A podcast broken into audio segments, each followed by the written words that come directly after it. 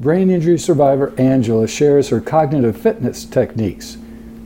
Hi, I'm Dr. Dan Gardner, and I talk about traumatic brain injury recovery. And today I'm pleased to be speaking with brain injury survivor Angela. Traumatic brain injury recovery.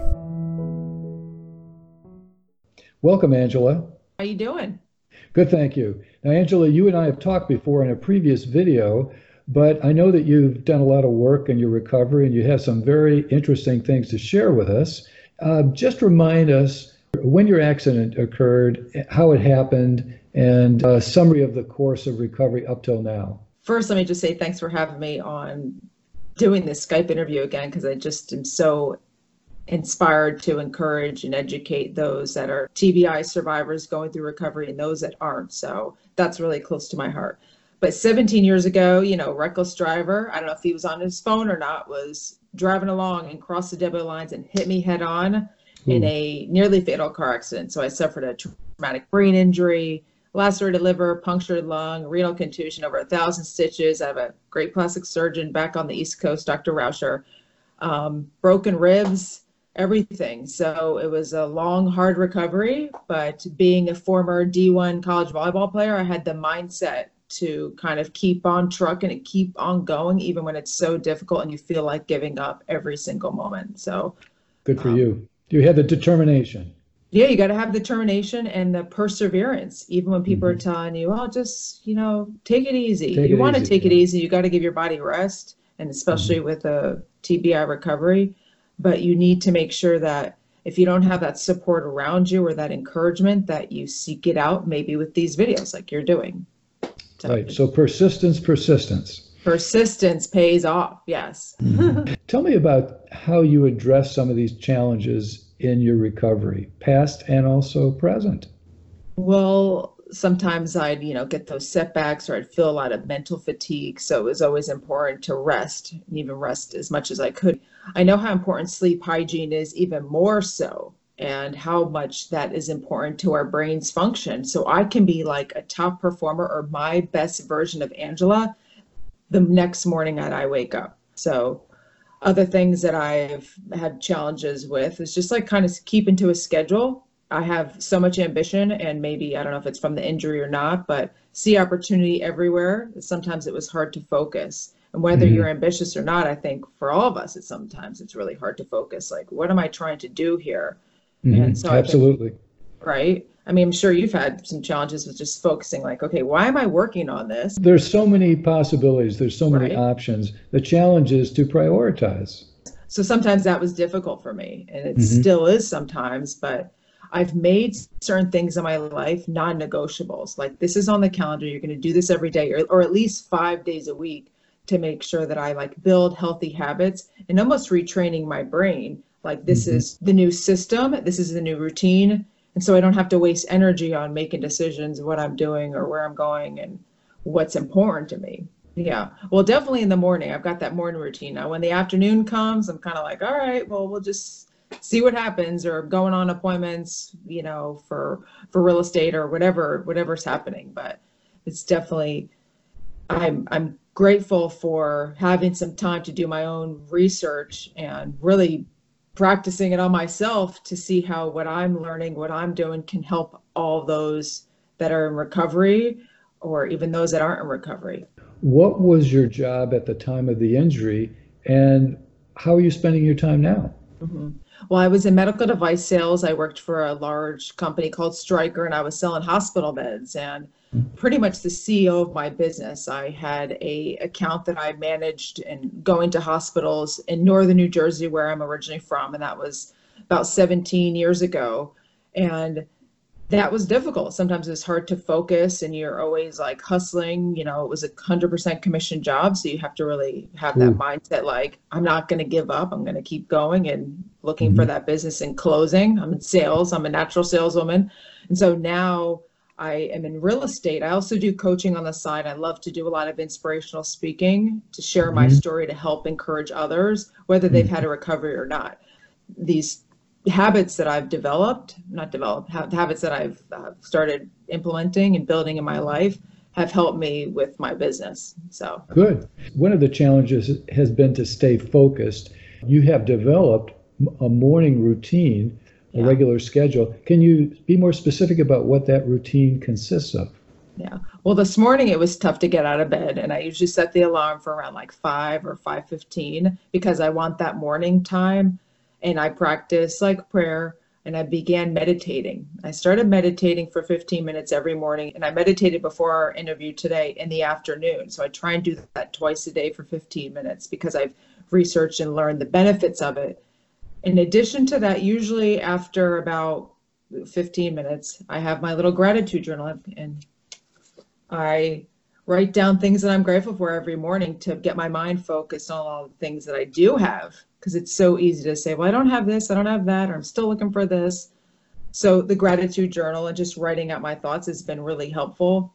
Um, and I think there's science, there's research behind that that kind of helps with the right right brain. Mhm. Speaking of that, I'm Mhm. not a neurologist, or you know all the science behind all this, but I started coloring as well, and I try Really? to do two or three times a week now. And so this month, since it was Valentine's Day a week or so ago, the theme for this month was love.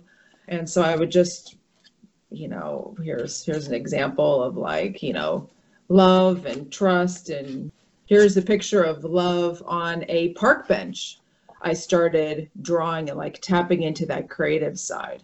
And I Mhm. miss, I miss that. So it's actually helped me to relax, kind of Mhm. okay, I've got some time for you.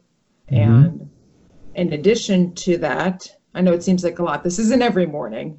I exercise, that's huge. And sometimes when you don't feel like going to the gym, I just get outside and run. I try and run like three miles every morning. Now, you don't have to run three miles. You could just walk a mile. You could walk for 10 minutes. This morning, I didn't feel like going for a run. It was a little cold out. So I decided to go in the living room, did 15 minutes of yoga there's so many benefits to yoga and for such a long time dan i was always like uh, i don't need yoga i'm pretty healthy i just like running i like just doing my cardio but Mhm. there's so many health benefits for our brain to doing yoga and Yeah.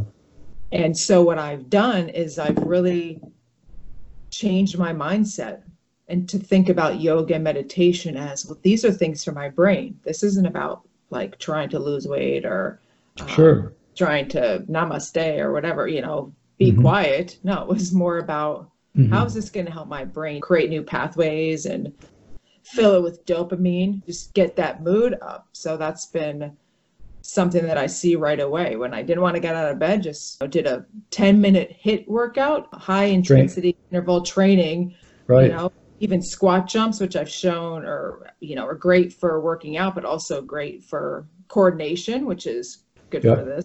So you got the What- bases covered with meditative activities, prayer, Yeah. journaling, coloring, physical activity. Now, I know you do all these things together, but do you have a sense for which are more helpful or is it hard to separate? Um, well, definitely exercise. Exercise and meditation and prayer are like the non-negotiables. You know, Mhm. if I and that would make that makes a successful day if I get up and do those two things. And I like to do them in the morning. If I get the meditation in in the afternoon when I'm feeling the like afternoon lull, like at two o'clock, then then I'll sit and do it. Even if it's just for like five minutes, just to like quiet my body and my brain and just get grounded when I um, was in therapy after my trauma, I, pra- I learned about grounding technique. If I feel triggered or anything, I'd practice a lot of grounding Mhm. to make sure I stay present and mindful. Like, okay, this is what you have right now, and this is where you are. Yeah. Can you explain grounding techniques or what specific ones you might use? You know, just the other day when I was driving, I was like, all right, just get present. You know, it's like go, go, go all the time in my business. Real estate never really shuts off. So it's important for me to practice these techniques. So I would just count the palm trees while I was driving along. I put on some Mhm. relaxing music. Mhm. Sometimes I will start to think about different states that begin with the letter A. Okay, we got Alaska, Alabama, Arkansas, right? Just to get my mind focused on something else and to bring me back to here, grounding, maybe even counting backwards from 20 or just little things like that. Just feeling really present or all the things that I enjoy. And Okay. actually in the corner, you can't see it right now, but I have a little mason jar, and I saw this on one of David Goggins' YouTube videos about the cookie jar, and it's uh, you it's a mason jar that I have filled with just little reminders of the things that I've done to make sure that I stay present and to focus on the positive person that I am instead of all these things that I haven't done. Well, we know that even if one doesn't have a traumatic brain injury, there are always times of doubt Oh, and uncertainty and insecurity. I mean, that's that's the human condition. well, no, self doubt creeps in all the time, like every day. So now I just acknowledge it, you know, and I'm like, okay, there you are again. Whether I'm like, you know, going for a walk or before this presentation, you start thinking, well, I don't know if I'm prepared, or maybe even before any sort of presentation or talking with a stranger or a job interview or whatever that is, we all can start to feel a little self-doubt. Am I smart enough? Am I can I really handle this? It's like now I just acknowledge it. Well, that's just a thought. That's not who I am. Mhm. So it's nice to see you. Great. Okay, now you can leave now. So I kind of talk to that limiting belief Mhm. and say, okay, there you are again. Great. Let me just acknowledge that you're there. Okay. Now I'm just, I kind of move in my brain. I try to, cre- creeps back in, or I'll just make sure to practice any grounding. Uh, yeah. What you're saying is that we all have self doubt and it's normal and natural. And so Natural. instead of trying to cover it over, Yeah. you're saying, yeah, it's there. Yeah. But I know I usually do well, and I'm pleased with the way I talk and interact with people and engage with people. So I'm good. I'm good with it. So let me get my confidence back. So let me let me use this as an example. Maybe this these pencils, we'll say this is like a limiting belief or a thought that just kind of comes around. It's kind of floating around all the time around our head, almost like a cloudy day. And it's like, okay, it's going to be cloudy out today, or it's just cloudy right now. Let me just notice that. But that I don't want that to distract me from what I'm about to do. And so it's Right. so, so important to focus or maybe really watch our self-talk. Right. know? Sometimes I hear other other people saying, "Oh, I'm just I'm so bad at that." I'm like, "Well, no, you are. That's not who you are." The goal is not to deny the doubts, is to say, yeah, that's that's normal, the normal human condition, Right. and I'll deal with it. I'll, I'll, I'll go forward, recognizing that that's normal for everybody. Right. And if it wasn't normal and if we didn't have that challenge, then it just kind of life would be a little boring, right? I keep telling myself if you're if you're not well, I think this is Tony Robbins quote, if you're not growing, you're dying. So I want to be growing and how can I stimulate my brain to keep firing off new neurons, producing new neural pathways or all the neuroscience, neuroplasticity, all that stuff. But always- Anytime we take a developmental step or a risk or we try to grow, there's always anxiety. Will I fall short? Yeah. Will other people see me as inadequate? All those fears come up. what's helped me is a new goal that I've set to learn to juggle because I've learned that juggling is really good to develop the right brain or a girlfriend of mine gave me some limes and I had a couple extra so I just let them, you know, now they're almost like orange and they're really hard, but I practice juggling. I think that's a good mental Oh, absolutely. Great for your coordination, for sure. Right, just to throw it up, and even though I can't do three yet, I just keep telling myself one, two, and just focusing on the toss, not so much the catch. You also like challenges. That's I do, That yeah. makes you feel good. It's difficult, but I put that goal down to learn how to juggle before the end of March. And so, like you asked me, one of the challenges is mm-hmm. being consistent and practicing these habits. Are there any other obstacles that you can think of besides staying focused that you're contending with now? I suffer from the achiever syndrome. So sometimes I will just keep going and going, and my brain is just like on autopilot and just keep There's a part of you that wants to push forward. What's the goal of that part of you? it's that thriving and it's probably striving side of me that's well I, I can do more and there isn't enough time so i just want to make sure that i get it all in. And that's really what the achiever syndrome is and what i created years ago because Mm. when we have the achiever syndrome we lose our identity and our achievements. And so it's like okay well once that's gone well who are you outside of that? It's like doing a little self discovery it was for me like nine years ago or so when i developed it. But one of the reasons why I suffer from it so much is because of, you know, life is short. After learning how fragile life is and nearly dying in a car accident, I'm like, I want to do this, I want to do that. You know, I'm very Mhm. ambitious. Sometimes that can work against me though, because Mhm. I'll spread myself too thin. It's like, well, you've got all these commitments on the calendar, Angela, but you got to make sure that there's a commitment to you And are you is there self care scheduled on the calendar? So now I actually have it on my calendar. I have a Google calendar and it says on like Thursday night self care and that's in pink or on Monday mm-hmm. night. I don't always stick to it, so that's a challenge making sure that I stick to it. But I think everybody needs to put themselves on the schedule. Now you're talking about self care, which I also agree with you is extremely important. I like the yeah. different strategies that you've explained to me now. Yeah. What about the role of other people in your recovery? We need that support group, and we need people to give us things like a hug. At least for me, I'm a huge hugger. So when I get a hug and somebody holds me for like a full frontal hug, two arm squeeze hug, that connection makes me feel loved. Mm-hmm. Another thing um, is accountability. I have a couple friends that are like accountability partners, like with my real estate business and then in my personal life. Mm-hmm. You know, here's some of the personal goals that I want to work on this week, or here's the real estate goals that I have. And we have calls. I probably have like three accountability calls a week one on Tuesday, one on Wednesday, one on Thursday to keep mm-hmm. me on track and to have that support and that encourager. I mean, I'm mm-hmm. always pouring out. It's really, I really appreciate it when my peers and my coworkers and people that I'm around encourage me. Um, Good for you. That is a vessel for me to just pour it out to more people. And I think that's, it makes me think of when I meditate, I will repeat the word love, love mm-hmm. to myself to then make sure that I'm filled with it so I can share that with everybody that I come in contact. Now that's not easy to do all the time, but right. So you're talking about one is comforting ourselves and supporting ourselves. The other thing is having other people who can share the journey with us, so we're not alone. How did you find these accountability partners? One's like a great friend that I have from maybe like nine years ago. She lives in South, um, South Carolina right now. Other ones have been through my brokerage and going to this real estate event that I went to. Or like some, I started. Um, I don't use a lot of essential oils, but I found this one called Brain Power.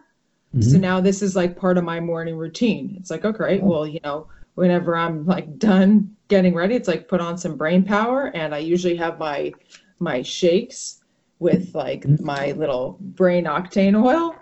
Um, that is that's that a is, that's a nice name. Hey, what are the ingredients in brain power? Well, well, the in the brain in the brain octane oil, it's actually coconut oil, medium chain triglyceride. It's a staple. There's a shake in the fridge, and that's what now it's part of the evening routine. You've got make the shakes, you know, set the you know, maybe put on this little Himalayan salt lamp and mm-hmm. dim the lights in your room to mm-hmm. get ready for for your mind and your brain to rest and not just right. being on the phone. So, how did you acquire all these strategies? Uh, I think I, I think it's after having you know my own TBI and just going through my own recovery and always being interested in like nutrition and gut health and mm-hmm. how our gut is so connected to our brain. I would notice sometimes I'd get a little brain fog or I'd feel like down in the dumps. I don't have a lot of sugar but in my diet usually, but if chocolate chip cookies are around, then it's like game over. Oh, temptation. Yeah, temptation. That my mood will be down. I don't really waste energy on like what am I going to eat because I make sure that there's shakes made or mm-hmm. salmon, broccoli, you know, a little bit of dark chocolate, um, avocados, wild blueberries just learned about wild blueberries and put those in the shake. So you're talking about essentially a, a low carb, low sugar type of nutrition. Yes. And what also is in there too, like ginger, which is really good for your gut, and turmeric, which is helps mm-hmm. with inflammation. So mm-hmm. sounds good to me.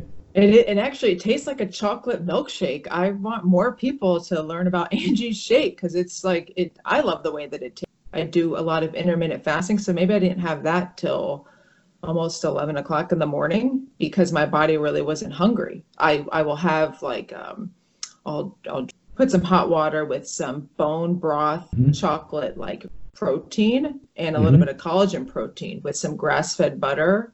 And mm-hmm. that's higher in fat. And I've, mm-hmm. I've just learned that that keeps you fuller longer and it actually helps me really focus as well. Now, what about other challenges? Anything else you didn't mention, or anything that you would have done differently in your recovery? I probably would have done EMDR therapy earlier. You know, I I sometimes would smell that this familiar smell that was from the accident, and I didn't like it. It like triggered something, and so then I would have like flashbacks of the accident. EMDR helped me because we went back to those memories and it was really difficult. I have, there's times where I was just not times, probably almost every time when we were in that phase of talking about the accident where I was just crying. But it was what I've learned, it's almost like eating and never digesting. So some of those memories are just packed in there, you know, from mm-hmm. trauma or from whatever we went through in life. And it's allowed me to process them and like move them to like the long term storage bank where right. now I don't feel it anymore. I don't, you know, smell those familiar smells from the accident. I don't feel triggered. And when I mm-hmm. do feel triggered, it's much more rare now, but I know that I need to practice even better self care when I start to feel that fatigue or feel overwhelmed or you know just mental fatigue that that means you got to go to bed earlier or you know maybe just sleep in an extra hour or take some time in the afternoon to have a little like but i've heard somebody refer to it as a little nappuccino you take a little nappuccino okay yeah. i like that term well that's the challenge because that's, you've been yeah. trained as an athlete when the going yeah. gets tough the tough get going and the question is how much can we push ourselves and still right. stay healthy? That's right. that's the ongoing challenge, I think. Diet and with my habits to just like this is a non-negotiable. You're going to work out and you're going to meditate and pray in the morning because that's going to give you the best ability to have like a more joyful day. And sounds like you calendar that in. Yeah, it's every every morning. This is like God, exercise, meditate, and life is short. And sometimes I need to remind myself and like look at some of the journal entries to remind myself how fragile life is. And if you say you want to do all these things or make time for these things, but you're so driven, you need to enjoy your life too. And I think socializing and being around people and connecting with others and having conversations and deep, meaningful conversations is so important. And I thrive. I love I love that. I love meeting new people. I think that's why I'm in sales. I get to meet Absolutely. That's very consistent with your personality. So any other advice you want to give to brain injury survivors or families or even treaters who yeah. are involved with brain injury survivors? Well, I think for the treaters, you know, there's or those that um, treat or advise, whether it's attorneys or doctors. Um, some, you know, we can't see the injury, but just be patient and keep going deeper with those questions to make sure that you fully understand. Well, tell me more about that. Well, when you say this, what do you mean by that? Because mm-hmm. we don't want to make any assumptions, you know. And I think sometimes we all like judge a book by its character. Oh, well, they'll, you know, they look like this, or this is what they're suffering. You know, I, am sure uh, in just a matter of weeks they'll be okay. Well, let's really get to the root of it too. It took me a mm-hmm. while for my mm-hmm. in my own healing you don't just like have an injury, a brain injury, and then like recover a year later. Like it's with mm-hmm. you for the rest of your life, but it's not your identity. It's just part of your story, but it's not who you are. That's not your identity. Don't try to fix anything.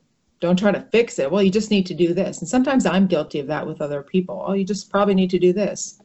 Maybe you communicate in a way that's like, well, here's a suggestion. Would you ever consider that? I've learned a lot with my sales business and how to communicate with people and to make sure that they feel understood. Well, I would think so as a salesman that you first want to understand their needs. What are their priorities? Right. And then try to solve their problems rather than doing a one size fits all. Here's my solution, whether whether you need it or not.